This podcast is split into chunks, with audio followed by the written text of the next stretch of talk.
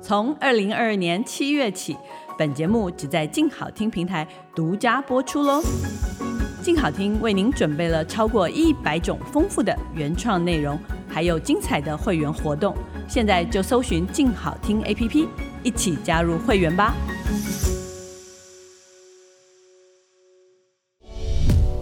影剧、音乐、动漫、游戏，只要能娱乐你的事，就是我们的事。欢迎收听《娱乐驻海边》。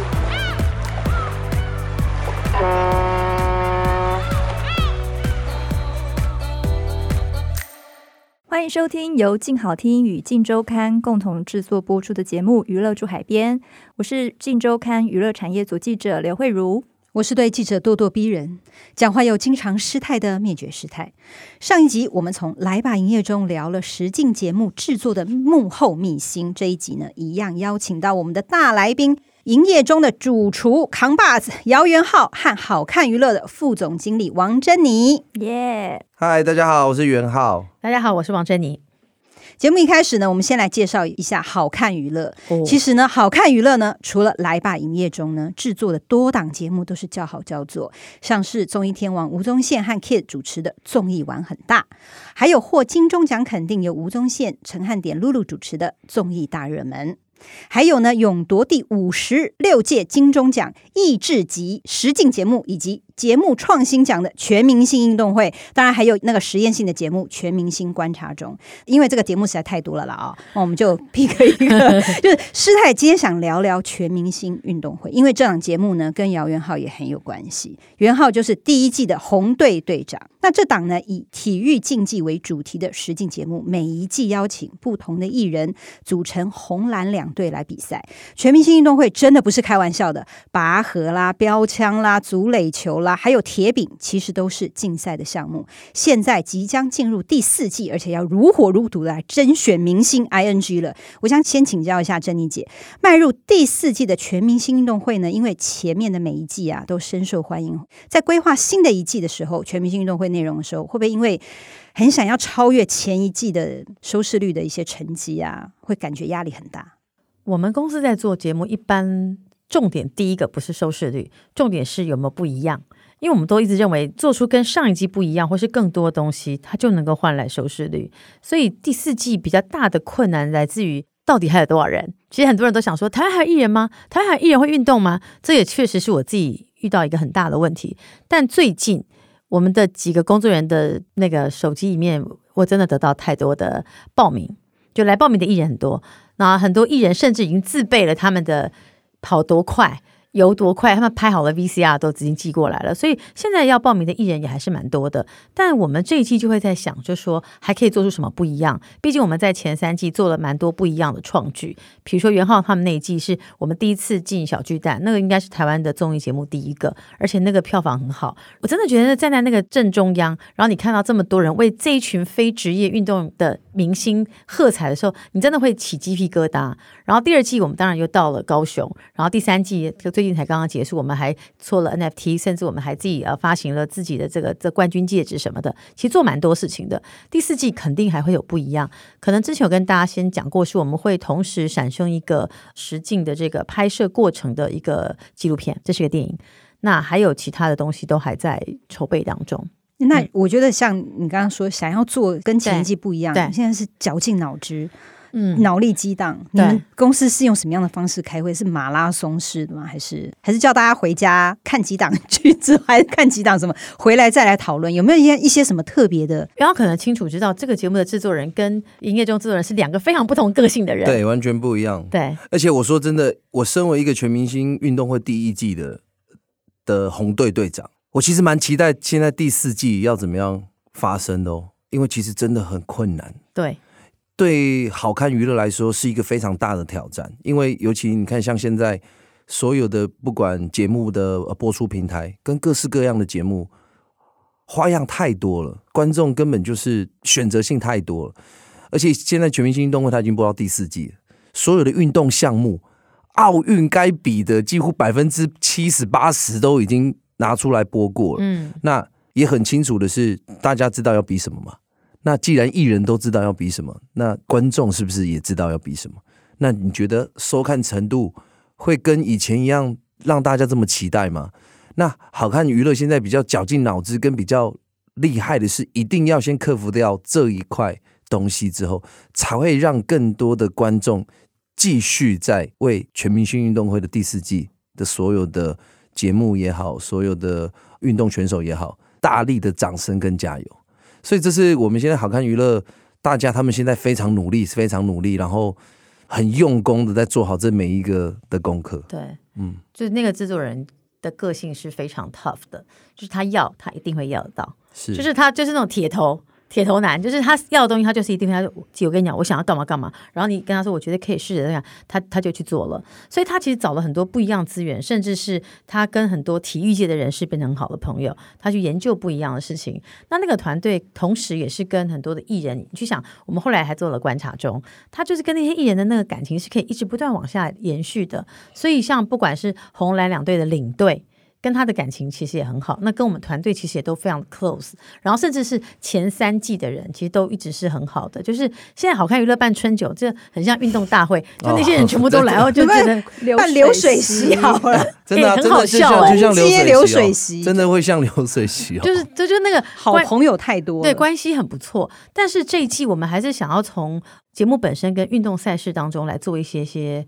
不一样的想法，所以我们又参考了很多的一些国际赛事，甚至是很多的在体育竞赛当中的，不管是分队的方式、比赛的方法，甚至是如何去挑战到人的极限，这些我其实都在我们的考量当中。那里面也找了很多的运动专家，然后最近也在跟很多的协会、体协什么的，其实他们也给我们蛮大的帮助，包含场地的部分。我们之前遇到最大的问题，你说我们为什么要逼这些艺人去划龙舟？因为我们借不到室内场地了。我没有任何场地可以让他们录影，只好说 河上面是空的，也没有一起去划龙舟。这个这个珍妮姐有点乱讲，真的很哎呀，没有，雨很大也硬要划。因为龙舟，因为龙舟其实它也是归类在亚运，嗯，亚运内。因为其实从全明星运动会第一季，然后我也是身为一个好看人，对，然后从节目开始制作到比赛，然后到开始结束，我其实参与的也很多。我真的从头参与到，哇塞，很多事，很多鸡毛蒜皮的事情我都参与到。阿万在他的感谢词里面，他说他第一个要感谢的是姚元浩，因为我们两个一起从第一季开始打拼很多很多事情，就像刚刚珍妮姐提到划龙舟这件事情事情，因为运动会一开始的时候，其实大家我们目标放的比较大。希望它是可以里面发生所有事情的时候是是都跟奥运有关系的运动，但是所有的运动就像刚刚珍妮姐讲的，如果我们没有这么多的人的帮忙的话，我们不可能有一个很好的场地可以让运动员去里面挥洒自己的汗水，把自己训练出来的成果在里面发挥出来，所以一定需要有这么多人帮忙。那奥运是全世界最运动的最高殿堂，那里面所有的人都是最顶尖的。但是我们全明星运动会没有啊，也没有这么多顶尖的人跟这么好的场地啊，所以就只能先有一个设定一个方向，然后朝这个方向去。但是就会发现，像刚刚讲龙舟这件事情好了，我们就没有龙船呐、啊，我们也没有没有办法。但是龙舟它虽然不在奥运里面，但是它在亚运里面，对，它是在亚洲的运动会里面，它是有这一个龙舟项目。嗯、那龙舟这件事情就是也是发生很多很多事情啊，就是所以在这个每个运动项目里面，其实。变得说，我们好看里面也没有一个人是专业的体育人，没有。然后要怎么样去在体育界里面，然后先去找到一个对的窗口，然后有更多的人来帮忙，才能够继续下去。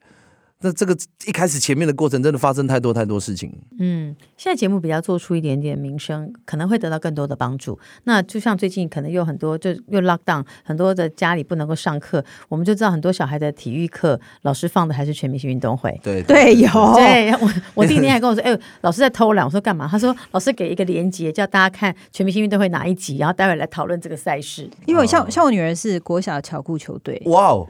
然后呢，老师就把那个连结说，放请看巧固全全部说，然后所以所以他们也对全明星运动会也很熟。对啊，你看，其实很多人像刚刚提到巧固球，对，其实很多人对巧固球的规则是不了解，没有概念。对，哎，你刚好就是女儿是巧固球队，你才会对巧固球队有。对啊，那像我们艺人更不用讲，常常又说要比什么项目，突然来这个，比方说像丢飞盘，我以为是带黄金猎犬去丢了，黄金猎犬会咬回来，然后比赛那个竞技飞盘，你还要去了解那些规则。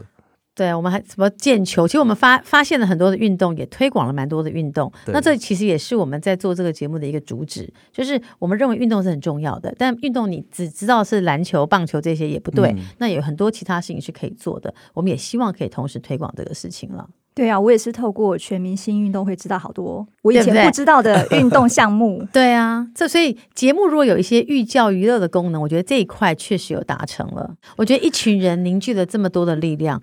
我那时候看到这些，我觉得他就会成功。那收视率为什么会好？是这群人真的很认真。我们只付人家一天通告费。对，他们后来就是七天都在练习。然后我们想说，不行不行不行，我们保险只帮他们保一天。然后又有人什么腿断掉什么，以后对对，我们预算一直要拉高嘛。真的，那时候真的，我们的全明星运动会第一季一个礼拜只有录一次，但是我们六天都在练习。然后不到，因为那一次就是成果发表会啊。对。所以这件事情告诉所有喜欢运动的人，其实做任何事情不是一步登天的，就是大家就是我们想要传给呃给所有观众跟喜欢运动的人，感觉每一个人你都可以做得到，只有你愿不愿意。就我们这群人很多就是一盘一盘散沙，然后大家对这个专业项目真的都不会，但是大家花一个礼拜的时间不断的练习练习，然后早上六点，然后练到晚上九点。然后练到受伤，然后练到去了解，连我都变教练了，他都会了，真的，真的连我都变教练了，陪练员。然后我还有需要有一个很棒的一个专业的团队来给我，我真的很开心。是我们那时候第一季，因为我们回头跟我制作人阿万讲说，哎、嗯。欸你今天要比这个项目，但是我们没有地方练习啊。你有认识，你可以介绍教练给我吗？我们阿万跟我去，我也不认识啊。我说，那你就是你给我排这个项目，我们要找谁啊？然后说真的，其实我觉得像小杰跟钱姐两个人比起来的话，两个人真的小杰输很正常啊。原因是为什么？因为钱姐在体育。借这个地方，他的关系，他的人脉跟他的经验，跟他的他绝对是一个铁血教头。他是。的，他的关系跟他在他现在还在体育界服务，然后他的所有的人脉各项的项目哦，钱姐绝对没有问题。但是小杰，小杰就是一个台湾的桌球国手，对，他是桌球奥运国手，但是后面退休。就是现在 他在他在 他在转明星，对，他在转明星，所以他的人脉上面其实很有限。然后尤其是就像我刚刚讲的，我们制作人出了一个题目是这么的突然的时候，小杰他没办法接招，对，对他没有办法马上找到一个可以训练的帮忙的一个团队来给我们一些专业的指导。所以像在这个能力上面，我们就会有遇到一个很大的问题。那不知道该怎么练，我们真的很辛苦，辛苦到你知道吗？我们有时候回头看那个蓝队的 IG 啊，他们都在那个木地板，因为钱姐在那个什么大学 教育大学，他们在教育大学当老师，所以他们有那个室内木地板可以练习。你知道我们在哪里练习吗？我们在和平公园桥的下面，然后我们练拔河超惨的。我那时候回想，我现在手机里面都还有影片呢，我现在有时候看到我都都快哭了。看人家的 IG，人家在木地板，然后穿着拔河鞋，然后在那哎杀在那边拉，你知道吗？他们还有对手，因为他们有前姐的学生可以当他们对手，可以互拉嘛。我好不容易陪练就对，专业的人。然后你知道我们红队我们多可怜吗？我们没有专业的人陪练之外，我们好不容易跟景美拔河队。他们超听我们，他们就是借了我一条永远放在我车上的一条拔河绳，超重的那条绳至少可能八十一百公斤吧，很重很粗那种麻绳，很大一条，那永远都放在我车上。然后我们要比那个那个拔河项目的时候，学生因为高中生、集美女中，他们还要上课，所以他们不可能陪我们练习啊。我们练习都要预约他们的时间才要练习，但是我们还是得练习。结果我们也没有场地练习，我们就在河滨公园的桥下。结果也没有人陪我们练习，我不能，我们整队也加起来不到八个人，也不可能四个人四个人的互拉，对啊，拉不出个所以然。结果你知道，我们异想天开想到，我们把绳子绑在那个 桥墩的那个石柱上面，去拉桥墩，去拉桥墩，然后练那个姿势，然后一直 hold 着在那边练，练到早上六七点，那个公园打扫的阿嬷说。年轻人，这是篮球场呢，这个是桥墩呢，你们给绳子绑在那样，这样对吗？确确实，第一季真的很困难了。但是有很多我们讲起来，有很多很多我们属于我们自己红队的故事，太多了啦。哎、欸，我觉得这这个其实就是实境节目的魅力所在，对对不对？因为像元浩，你看你从十六七岁出道，现在也嗯，哦，现在一个迈向四十了，三十三十。好几了，嗯对对。那比如说像以前的台湾，你你主持的综艺节目也超过十档以上对对对对不对？那以前台湾主持综艺节目就是，呃如果电视台不想做下去，就直接收摊了，然后主持人就是哦，那我在等待下一个对对再开节目的机会。但是现在进入了这个实境节目，然后又网络串流的时代。就不一样了。比如说像你刚刚讲，因为跟这些红队的队友产生了革命情感，不是，虽然是只有那录那一天，但是其他六天大家都在朝夕相处。对，所以你之后和李玖哲、陈汉典、江宏杰这些苏瑞一直一起创建了这个 YouTube 频道。苏瑞德在搞什么？对，就表示说，其实实境节目录完之后，其实还有更多的周边的发展的机会。你可以聊一下你为什么当初想要做这样的一个频道，然后这样想法吗？因为那时候开始大家流行 YT 嘛，嗯，然后所以变成说，其实艺人要做 YT，其实有时候我觉得身段也不太不是这么容易可以放下。那我们要去有办法集合一群人来做这件事，因为我一直认为团结力量才会大。一个人就像我一个人做 YT，或是李玖哲一个人做 YT，江宏杰做一个人 YT，就是这样的而已。他不会有任何的那个，每次就像他要去邀来宾，然后他要去找谁跟谁互动。像现在比较红的 YT 就是搞笑。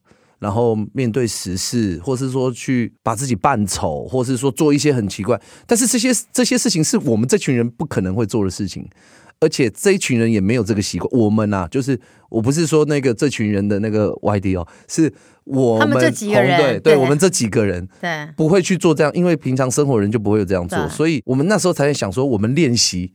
我跟你讲，因为我们一个礼拜只有录一次，但是练习六天，六天都发生好多好笑的事情，所以发生了这么多事情的时候，我们大家还是我们来录一个 YT，嗯，但是要录 YT 的时候遇到一个很困难的问题，还是要钱啊，因为我们要是要请摄影师啊，还是要有导演编制啊，不可能像、啊、对，还有剪接啊，啊。然后还要进后台，不会像我们录全明星运动会有好看娱乐帮我们去做好这些所有的事情，那势必的那钱怎么来？对，那。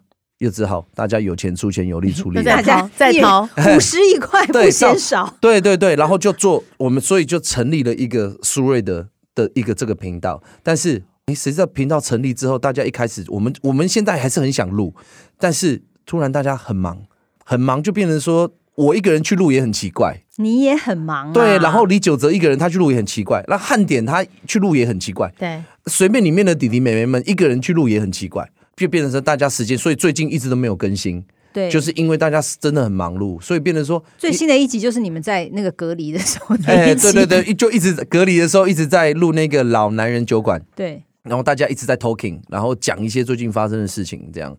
所以当初会有个这个苏瑞德，其实是因为全明星运动会的练习发生太多事情了，大家用了这个的想法，说想把这个东西记录下来，变成了一个频道。那现在营业中，因为以前主持这个综艺节目或是参加综艺节目结束可能就结束了，但是现在实境节目，因为把你们的真性情流露出来了，甚至你们真实的自己被大家看到了，嗯，所以你会有更多的延伸出来的机会。就像你刚刚讲的哦，你因为你们大家有革命情感，于是你就有了苏瑞德。那现在营业中。之外，我们刚刚讲那个是有录录进来嘛？就是红酒牛肉有啦这样的东西，对不对？那。除了这个料理包之外，你还有没有因为比如说营业中，然后很多人找你做一个什么样周边的延伸的机会？我以为你要说我们营业中结束之后，我们这群人又要被开除了。他最近很敏感，你不要再问他这一题。不会不会，哎，因为你知道接下去还有第二季、第三季，他觉得第二季我会，因为全明星运动会的第一季、第二季结束，我们就没有了啊。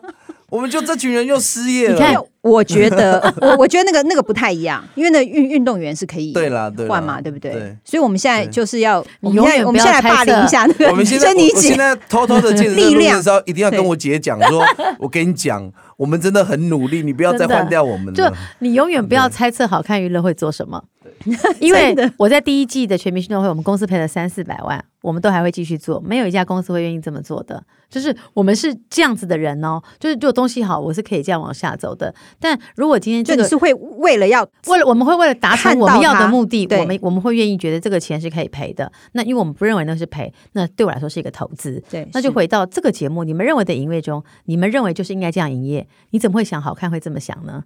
好看想的一定跟你们想的不一样。那我跟你讲，到时候一定会引起网友们的。我跟你讲，踏踏 伐。下一次你再找我来录音的时候，我可能又失业。他就他就跟你谈说，我最近有个新的节目，叫叫 叫来吧按摩床，开了一个新的节目，对，专门帮人家抓龙的。这就是演艺圈之所以这么有趣的地方，就是它有无限的想象。那如果大家都用一致的规范去想，那就又无趣了。就是让你们想不到，然后他他们几个又被一台车子再出现，然后到一个地方，他们才说，原来现在这样子。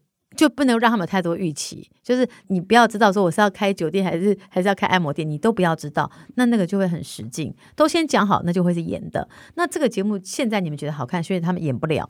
全明星运动会他们演不了，对，那个输了就是会哭，赢了就是会开心。你也知道说对方输了他们会很难堪，但你忍不住你想要很开心，是因为运动奖杯只有一个，太想赢了，奖杯只有一个，嗯，然后大家一个礼拜努力了六天。甚至努力了两个礼拜才比那一个项目，所以大家都很积极的跟想要把自己就是训练的成果做到更好，甚至放大。所以当你有这么大的期望的时候，当你失望的时候，你那种心里的落寞跟那种难过，你就会觉得哇，真的很难过。然后又看到对方如果很开心的时候，你会觉得。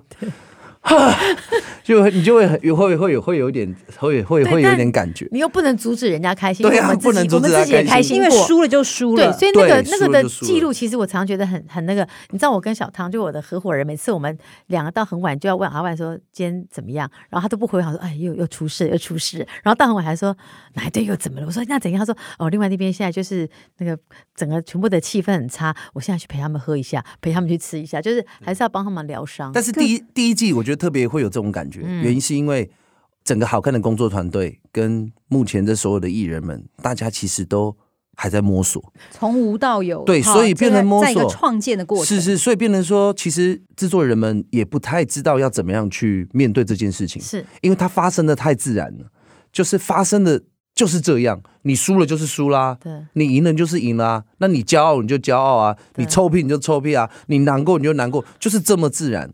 然后第一季的时候就是表露无遗。对，所以每个人情绪百分之百扎扎实实的都是，嗯、所以他们我常常回来，我我们公司两位那个都会一直跟我说，袁浩，元浩过了就算了，对，元浩那只是节目，对他，他就会一直放心上，他就很生气，他说每天哦见面第一句话都是要这样跟我讲，退群，我不会，我不会退群，他不是这种人，但是比如说我们做节目也不知道说会做到艺人受伤啊，不是，你看有天我记得我好像在哪里，然后大家说。郑姐，那个胡宇威受伤，我说啊，那还好吧，他腿断了。我说他他腿断了，然后还有过过了半小时，就红队有人受伤，我说不要是姚元浩哦，然后他们就说不是，是一个小女生，然后他他也受伤，我说好，然后晚上他打给我，姚元浩打给我，他说姐，我说你小受伤，他说不是，我有点扭到，我没有事，我跟你讲，因为这样讲，我说姚元浩，这只是一个节目，你不要去弄生死，差不多就可以。你看哦，他说我要赢啊，我说你不要再弄了，他讲不听，他讲不听，不是他，因为他们没有深入在其中。你不知道那种我们中间的那种，哎，我觉得这是这就是元昊的魅力。你看他不管是运动或者是做菜，就是要一直这样，他就是不是义无反顾的投入，认真做好。认我跟你讲，认真起来叫你害怕，但他他认真到我们我们真的害怕，就觉得说你我不要你的腿断了，因为我已经有有一员大将这样，我不要两个人的，哎，不要两个队长腿都断掉，这样我很难看。你给我好好保护好。掉了，但是就是说。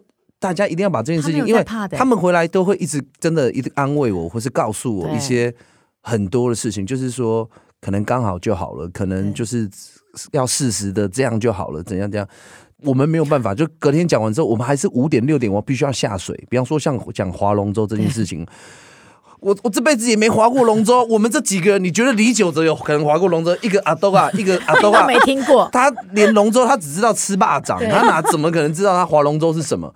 然后我们连一艘船都没有。然后我回去跟我们制作人讲说：“你说要比划龙舟，谁说要比的？”他说：“哦，那个有谁说要比划龙舟还不错啊，是亚运的项目。”我说：“好，那你给我龙舟。”我没有啊，你们要自己去想办法。我说：“我们要要去想办法，我到底要去哪里想办法有龙舟啦？我只知道大直桥下有龙划龙舟，但是到底要跟谁借龙舟，而且是要下水，对，而且寒流，那时候是冬天，到底谁要去划龙舟啦？然后结果最后啊不隆隆隆隆隆，找到我身边有一个朋友，刚好介绍他们是那个台北就是铁人的。然后他们都在划龙舟，所以刚好找到了碧潭的龙舟队，就是台湾现在年轻组最强的龙舟队。我真的是很谢谢老天爷，谢谢我这个朋友，然后给我了这个机会，让我找到了你们。现在在讲得奖感言，真的真的 真的。阿万就说他第一个要感谢你啊，然后找到了这个 Circle 这个龙舟队，然后这个 Circle 龙舟队，他就是在碧潭，就是我们现在就是年轻最棒的龙舟的队伍，然后他们完全没有保留。完全无私的奉献，完全把他们的一生所学都交给我们。我们从零到有，我们只花练了一个礼拜的时间，但是我们每天五点下水，每天五点扎扎实实，早上五点下着大雨，穿着透明雨衣，穿着一件短裤，寒流，穿着一双夹脚拖鞋。然后早上就在碧潭那边 stand by，然后船开始划出去，全身都是湿的，然后那个河水冰的逆流而上，那个水是真的是那个下大雨，你知道吗？因为 学如逆水行舟，对，已经过一两年他还这么这么生气啊！他真的超激动，我不是生气，我是没有来他他是因为他自己是身历其境的人，所以他就会认为说那个这件事一定要传达给大家知道。就是他，你知道那个下大雨是那个水流。那个新店溪的那个水多大？哎哎，那你在滑的时候有没有那种感觉？是我是谁？我在哪里？我在干嘛？没有，一开始所有人都有，然后滑，一直滑，一直滑，一直滑，一直滑，就是为了要赢了。没也一开始没有要赢，只要先搞清楚这个运动到底是什么。龙舟这个运动到底是怎么回事？然后大家要怎么样集气？然后每一讲大家一定要对讲，第一讲跟第二讲跟第三讲，每一讲落水的呃时间差跟力道。绝对不能有失误，船才会前进。哎、欸，自己像自主训练都是没有通告费的，没有通告费的啊！而且我们还要花钱啊！而且你想哦，我每天早上我要先从我家开车出门，先到加油站 加满油，油然后再约好在哪一个地方大家集合，一个一个接上车，我再开到新店碧潭，然后车没油了，我回去又要加油。明天再来，所有的费用都是我自己要出，我也不可能写，还要写公账啊。对啊，还要打统编，还要打统编，最不可能啊。所以那时候那个感觉就是在那个划龙舟那个过程中，你一直在划，一直划，一直划，每天每天每天。我说在那时候心里面有一点难过的是，为什么还有人不来练习？就你气的是这个，而不是说天哪，我才拿一集的费用，我现在到底在干嘛？钱我不在乎，我不我不在乎，就是钱到底，我只在乎我把这个认真事情做好之后，钱自己会来找我。我如果是一个我每天只要为了这个工作，我去跟你讲说你要应该给我多少钱，我才做多少事的人，那不如不要做了。等我做好之后，你再来判断你应该给我多少钱。你给我多少钱都没有关系，但是我扎扎实实的做完这件事情。那你自己去认为应该要怎么样？真的觉得说，为什么还会有人没有来练习？而且大家这么辛苦哦，一一艘船上的十个人，要大家同心协力才有可能冲线。然后如果你是那种不来练习的人，然后等到那天比赛的时候你才坐上船，就我在下桨的时候，你一直打到我的桨，害我的船输掉了，害我的船没办法前进的时候，大家那种心情就会很难过。对，所以就我们就老鼠屎。对，所以我们当下的时候。我说真的，我也是很直接的人，我就直接打电话骂他，骂那个没来练习的人。但是还好不是亏亏，然后 甚至没完没了，没完没了。隔天他来练习的时候，大家还是一直吐茶草，就是一直吐他草。感情才能够这样子。对对对对。然后，但是经过一次一次的发生，一次次发生之后，大家就越来越团结。然后最后，我们那艘龙船冲过了终点线，我们拿下了冠军。那时候真的觉得哇，就是这个就是运动会的精神。对啊，那是他魅力所在，嗯、也是这么多艺人为什么还想要再进来的原因。但这样我就很好奇啊，元浩过去在还没有录实境节目的时候，像其他的综艺节目，比如说像 MIT 台湾制啊，呃，原味好生活啊，或者是游戏节目万秀大胜利这些，他们都是没有脚本的。那个时候你也是这么拼吗？如果像上面刚刚有我刚刚提到 MIT 台湾制，其实那时候我觉得。我在我的演艺生涯上面还是懵懵懂懂的，因为那时候只有二十，好像二十二十一岁吧，还是二二十几岁。然后那时候，呃，MIT 台湾制一直以来，它是一个属于高品质的一个外景行脚类节目，因为它节目内容最主要是在介绍台湾的百越。那时候年轻的时候还没有那么喜欢往山里面去，但是现在不一样，非现在非常喜欢去爬山。所以那时候其实，么麦岛啊，麦岛跟阮姐，他们常常就是带着一个小鬼，就是带着我去爬山。我我印象很深刻，有一次那个节目就从台中走到了花莲。就走到台中哦，跨过中央山脉，交有起水泡吗？呃，真我走到我膝盖痛，走到我的膝盖，不是，它不是八通关，它叫做能高越岭古道哦。然后能高，然后走到那个我们去跨山，但是这个中间过程走也走了好几年，所以台湾的百越，我也借由了 MIT 台湾志，然后我自己站上了台湾的好多座百越。然后那现在回想起来，我甚至也也有因为最近哦，有时候我在在我就回去寻找那些照片，现在看起来的时候都觉得好有回忆。然后现在我还是会去爬山，所以有时候到了每个地方的时候，我都会回想起 MIT 给我的那时候的养分。中间还有原味好生活跟万秀万秀大胜利是一个比较不一样的，那是跟陈哥感觉就是一个棚内很中意的节目。那原味好生活这个节目其实。感觉好像我自己做的，因为我跟我的制作人呃范元新，然后我们自己企划了整个节目。因为我自己很喜欢露营，所以我那时候就我就一直告诉他们说，我们其实可以开着露营车去拍一个属于喜欢露营，然后借由露营的这个方式去看整个台湾。所以我们就去提了这个东西，然后送了那个。送了政府政府的对辅导金，然后就过了，然后过了之后就开始这，我觉得原味好生活应该是算我开始自己制作节目，开始了解节目应该怎么制作的一个就是一个节目。然后那时候借由原味好生活，然后开始陆陆续续又做了好多事情，认识了好看，认识了珍妮姐之后，我们大家一起把很多的想法跟 idea，他们更专业，就是珍妮姐他们很多东西都更专业，然后更把很多东西都做得更好更大。但就是其实主持的方式跟录制的方式跟现在的实境其实是有落差，会有落差啦。嗯、就像刚刚有提到万秀大胜利，万秀大胜利其实完全就是综艺节目，跟我们现在所谓录的实境的，我觉得可能没有办法像我刚刚讲的这么的，唉，难过或是开心。这个差距应该蛮大，就非常非常大。综艺节目是有就有脚本的概念，对对对对，就是每天。我记得万秀大胜利就是每天就是会有人来宾来节目宣传嘛，对，然后不管唱唱片也好，电影也好，或是什么，然后就来玩游戏，然后玩游戏就是一样的，就玩游戏，然后哈哈哈，大家很开心，和乐开心，然后结束，送送礼物，然后就这样结束，比较没有，然后收工了就收工了，然后下礼拜再来录个一天两天又这样，所以我自己本身还是比较不适合录像类似像这样的节目。因为我觉得他很速食，但是这么速食的情况之下，就每个人个性啊，有人个性很适合，就像汉典啊，汉典就很适合啊。像我好朋友汉典，他就非常适合，他就非常适合这个节目。像像 Niki，Niki 也比可能就也比较不太适合像这样的节目。每个人都有每个人自己喜欢的东西，跟自己可以做好的事情。那就刚好，我觉得如果上面这样列出来这些节目，我觉得游戏节目就像万秀大胜利这些东西是比较我比较没有办法做好，也不是说做不好，是觉得如果有比较的话，他可能我就会比较做不好，会更投入啦。如果实境节目的话会，但你让他去，比如说我们之前让他去综艺玩很大，他来比赛，他也也很好啊。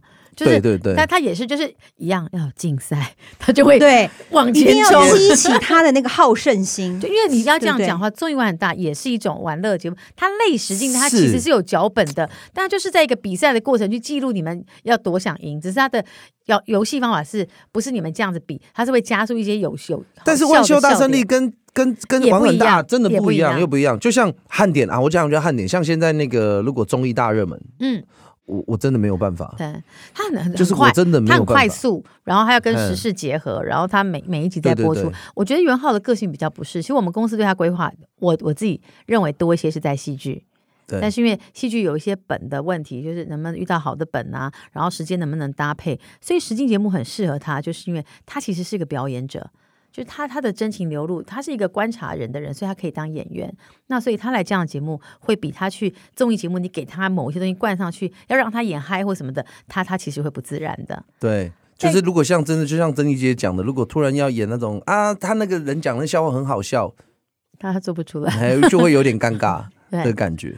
但元浩，你觉得实境节目对艺人来说最大的挑战是什么？因为可能不见得每个人都适合。对，对，其实我觉得，如果把它当成是挑战的话，第一，我觉得最大的挑战是你有没有愿意先打开你自己的心房。嗯，这很重要。你愿不愿意先把你自己心里面想要分享的事情，或是你自己的事情拿出来让大家看到？这很重要，因为我们讲讲汉典好了。汉典，我跟他汉典很好，但是汉典他是一个很闷骚的人。其实我觉得他虽然是一个谐星了哈，嗯，但他保护色其实蛮重的。他心里面其实有很多他属于他自己的故事，也蛮重的。其实我觉得 还有他自己的故事，就是他跟你不熟的话，他其实就你会看到他一直搞笑，然后他一直呃弄很多综艺效果，很多怎样。但是他其实他真的他的心里面，其实你跟他熟了之后，他就会有一段他想要跟你分享的事情，就像他常常会自己跟自己讲话。你我有时候可能我开车载他，他常常会。人家搞不好戴耳机呀、啊，没有没有。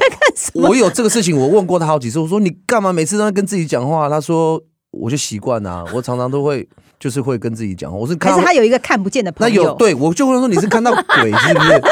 我就问他说你是看到鬼？他说没有啊。我就有时候就是会觉得，就是我会这样这样这样。是我对对啊，就每个人有他的习惯嘛。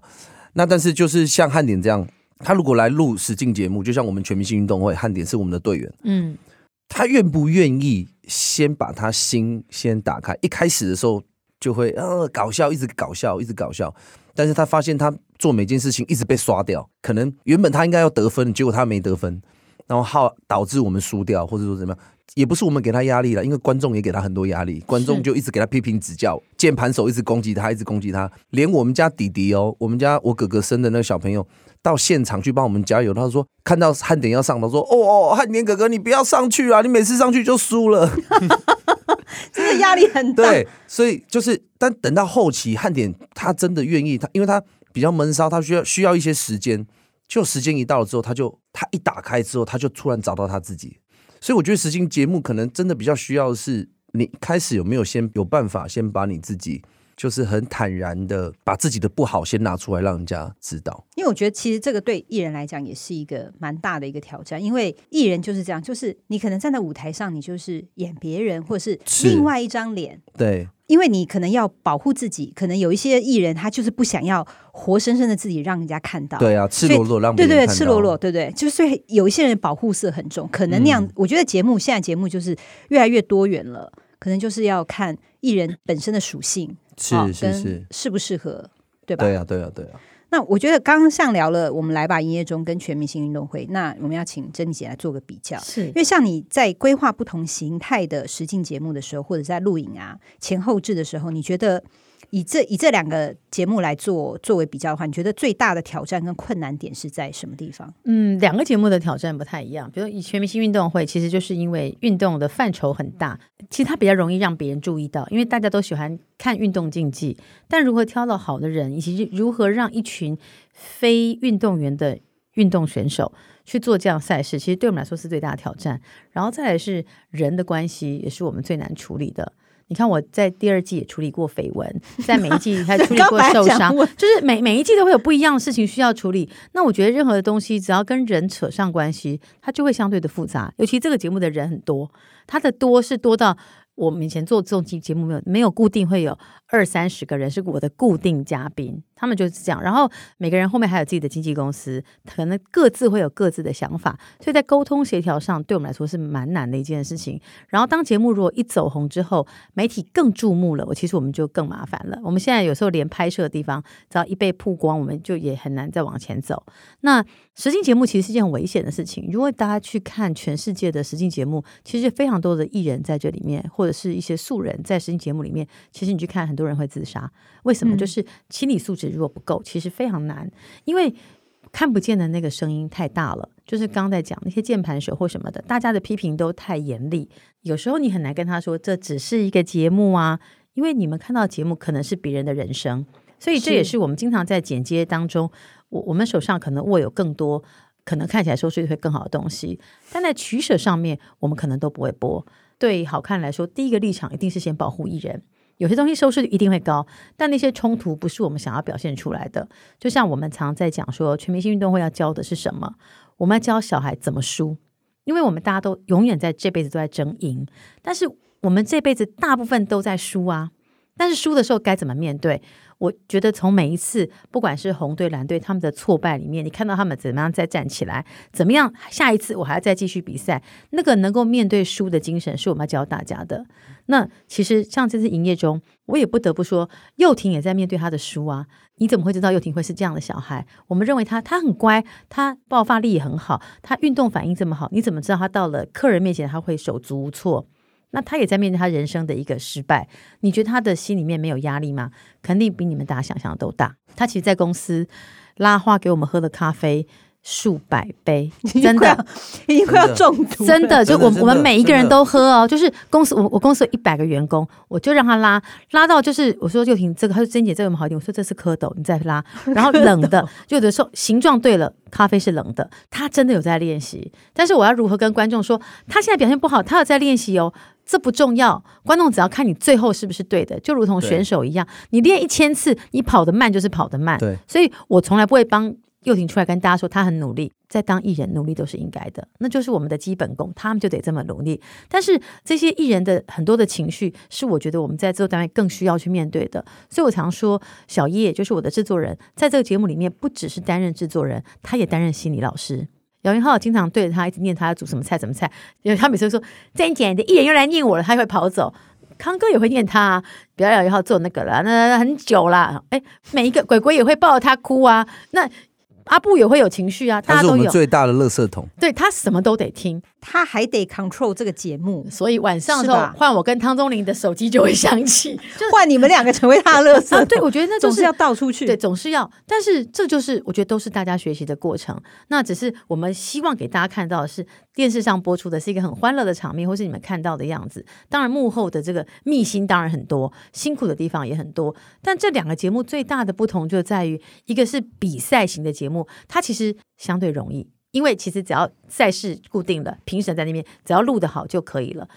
营业中的难度，我觉得相对高了一点点，它的不确定因素太多了。嗯，今天的天气不好，火候不好，来的这个客人的反应，有的时候你东西觉得很好吃，他就是不合他的口味，这你要怎么说？大家五个人都说好吃，他觉得不好吃，他是客人，那就是不好吃。所以这反而是我们的更多的不确定因素，以及这个节目它又不像比赛，比赛结束我就结束了。音乐中这一集结束之后，你们就会问，那下一集你要干嘛？对呀、啊，我们也不知道下一集要干嘛，那就是每一次都是不一样的。那比赛只要一直往前比，到终点我讲好十三就十三，十五就十五，最后一集金巨蛋结束，耶、yeah，然后就没有了。这个不是啊，就当你看我现在播到十二集，你还问我说，那你们后面会有什么东西？我们自己每天也都要问自己，我还能够做什么，能够突破自己？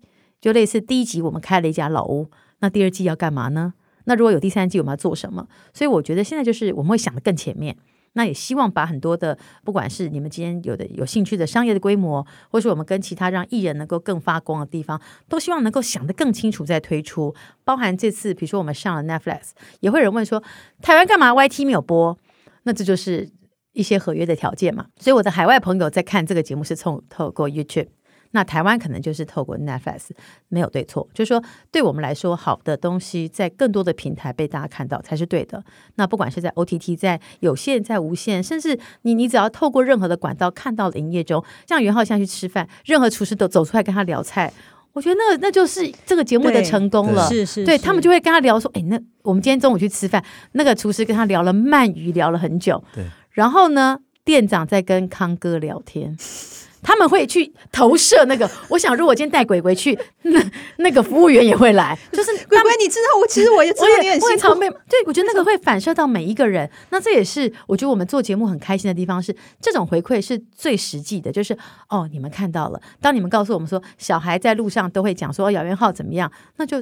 你们看到了，因为一般的五岁小孩不应该认识他，啊，对，就对不对？真的，所以我很好奇。这这就是我觉得那就是一个成功。那对我们来说，那是最大的一个嘉奖了。那最后，我想要问问两位的观察，嗯、你们觉得那个全明星运动会跟来吧营业中受到关注和讨论，就是现在这么受欢迎的原因是为什么？我觉得我们两个立场会比较对很不一样哦。嗯、我觉得我的立场是，比方说全明星运动会会被关注到，很简单的是，很多人在运动，然后。刚好运动会出来的时候，那又是奥运。我们那时候整个奥运舞台，大家瞩目着每一个项目的成绩。那时候运动会第一季出来的时候，真的第一次我们在板树体育场上面还被人家赶，真的第一次还被人家赶第一次录影被赶，原因是因为阿公阿嬷嘿，阿公阿妈要晚上要散步，然后我们还在那边要跑四百公尺还是什么，然后他们就说我们占用跑道，然后我们就说我们有跟政府申请，他说政府申请你们的事情，但是这是我们呃民众的福利，应该要怎样怎样，